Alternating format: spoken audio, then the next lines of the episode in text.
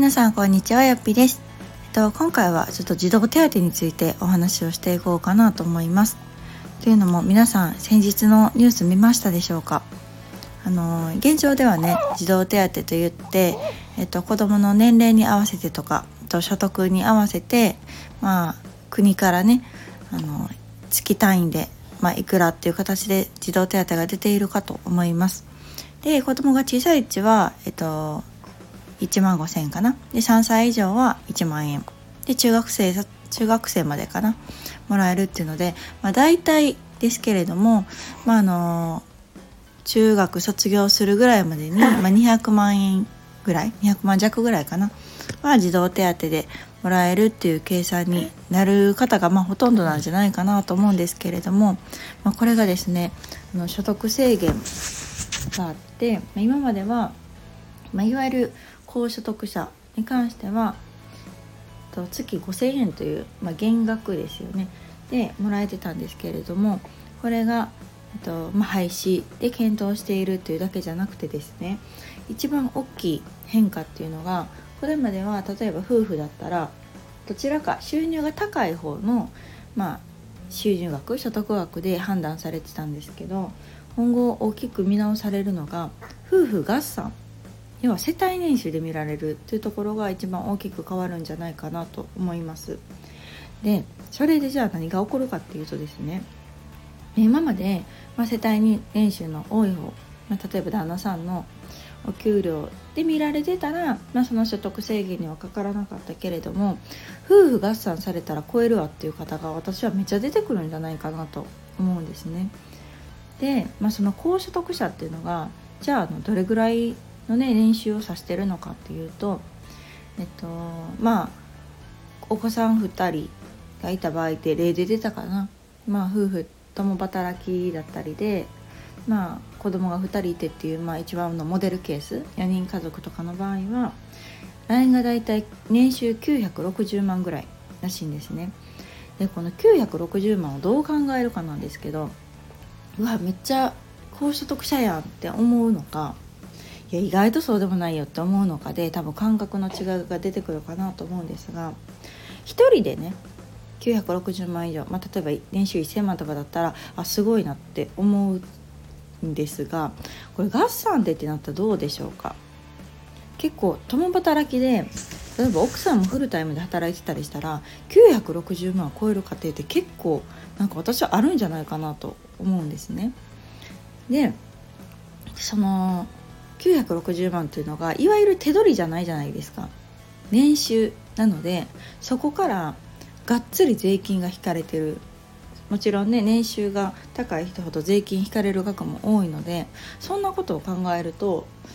じゃあ手元に残るお金っていくらなんやっていうとね、意外とそうでもないと思いません？うん、でかつですね、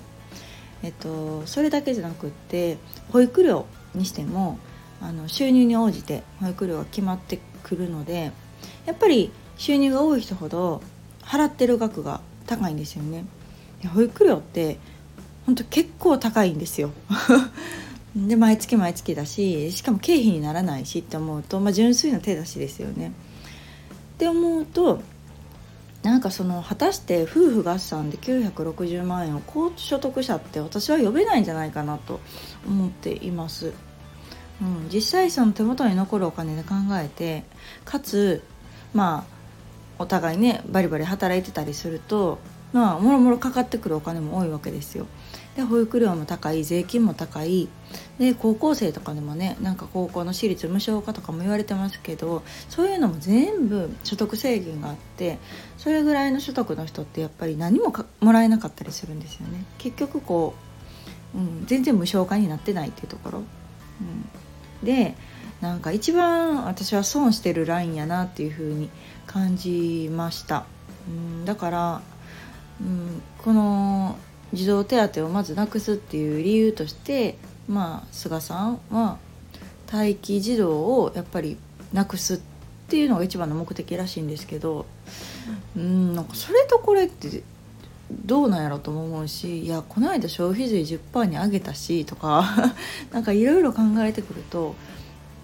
なんか後出しじゃんけん感が否めないというか、ぱり一度こういう児童手当というものをやりますで発表して、でそれを実際今給付されてるわけじゃないですか。ってなるとやっぱりそのつもりで動いてる子育て世帯っていうのは多いわけで、例えば児童手当中学卒業までもらえるな、じゃあ大体にひゃくまん円ぐらい貯まるからそれをね、まあ手をつけずに大学の資金にしようかなって思ってる人だっていっぱいいると思うんですよね、うん、でそういう計画がやっぱり崩れてしまうし、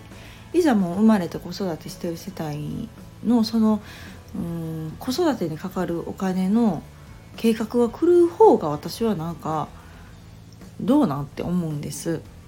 うん、で、まあ、それね、きゅうひゃくろくじゅうまんっていうのが今ボーダーになってますけど、やっぱりその世帯主一人の計算とじゃあ夫婦合算でってなると話全然変わってくるじゃないですか、うん、でその私が見た記事の人とかはやっぱりその高所得と、まあ、いわゆるねあの夫婦合算で、まあ、多分せんまんぐらいあるんだと思うんですけど、いわゆる高所得と呼ばれてますけど全然そんなことないっていうのを書いていて、それは何かというとやっぱりこう子供がさんにんいるみたいで、やっぱり共働きしないとまずやっていけないっていうところだから、私も一生懸命働いているのにそこにこう多大な税金が取られ、で保育料のもう一番最高額を払っていて、まあ、あらゆるそういう手当的なものが受けられない、いわゆる高所得と分類されているので、だから全然その余裕のある生活、いわゆるこう世間の人たちが抱いている年収せんまんとかの、うん、理想みたいな生活では全くないですっていうのを書かれてて、なんか私もそうやろうなと思うんですよ、うん、やっぱりその年収せんまんっていうのの、うん、でめっちゃお金持ちやんっていう勝手なイメージで、やっぱりそれを現実に落とし込んでみると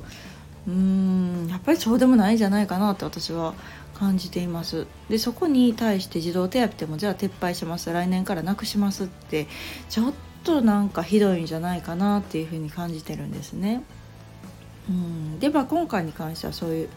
うん、いわゆる高所得と呼ばれるラインやったりとか、まあ、共働きが増えてるからっていうところでじゃあやっぱり世帯主一人じゃなくって合算にしますっていうところにも私は納得がいかない部分もあるし、まあ、今回この、ね、児童手当の話ですけど、なんかそれだけじゃなくってなんかまあ今後どんどんそういうふうに後出しでねあの国のそのやり方っていうのがなんか変わるんじゃないかなっていうのをすごく感じました、うん、例えば今やったら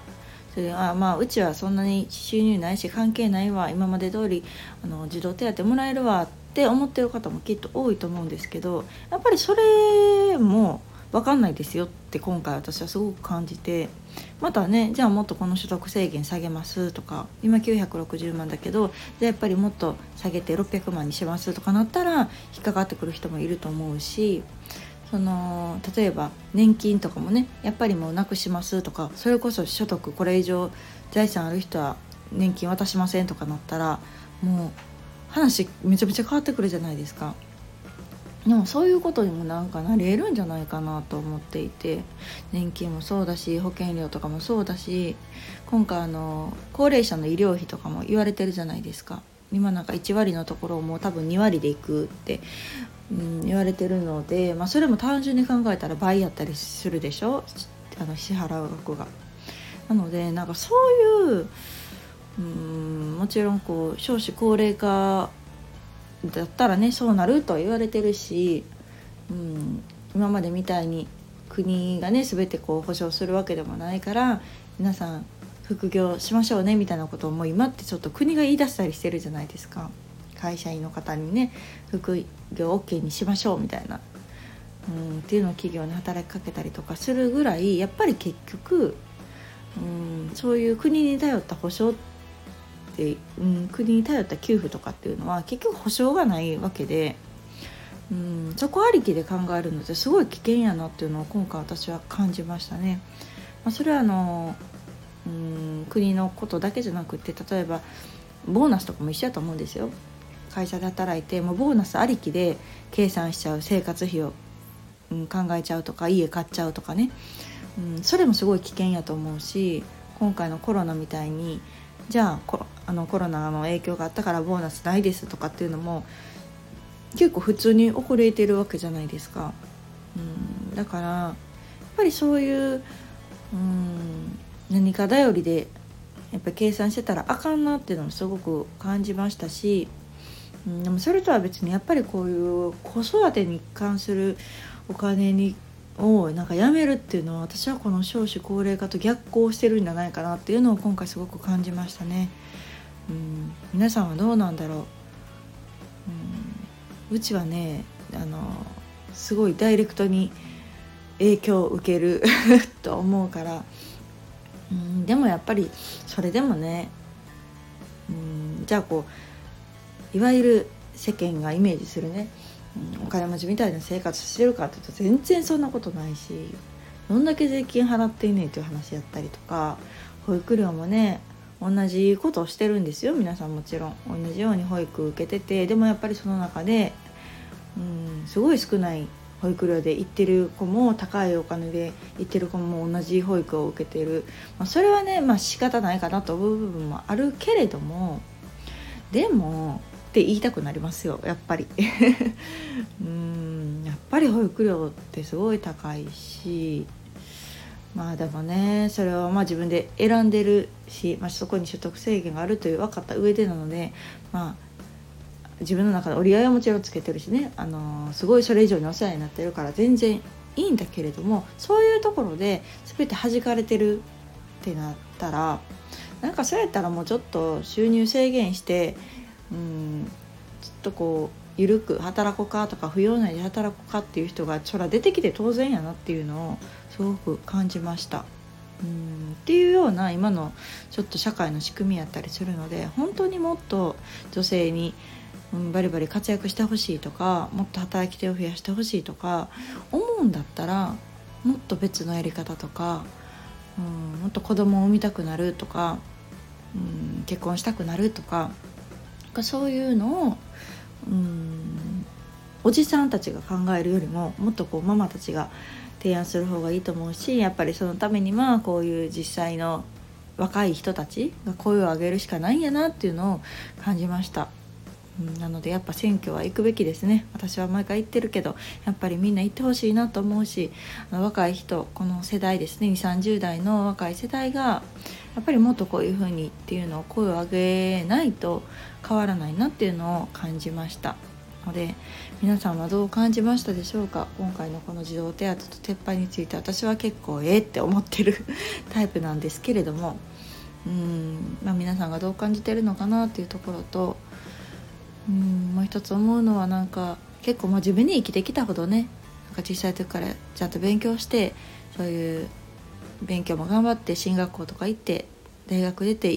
一流とは言わなくてもまあまあの企業に勤めてね、いっぱい働いていっぱい税金を納めてとかってしてる人ほどなんか損してるんちゃうかななんて思ってみたりもしました。なかなか、うん、不条理の世の中だななんて私は感じてしまったんですけれども、うん、まあね、まあ、どうなるかまだ決定ではないので分かんないですけれども、まあでもそういうのが濃厚っていうニュースが出てたので今回こんなお話をしてみました。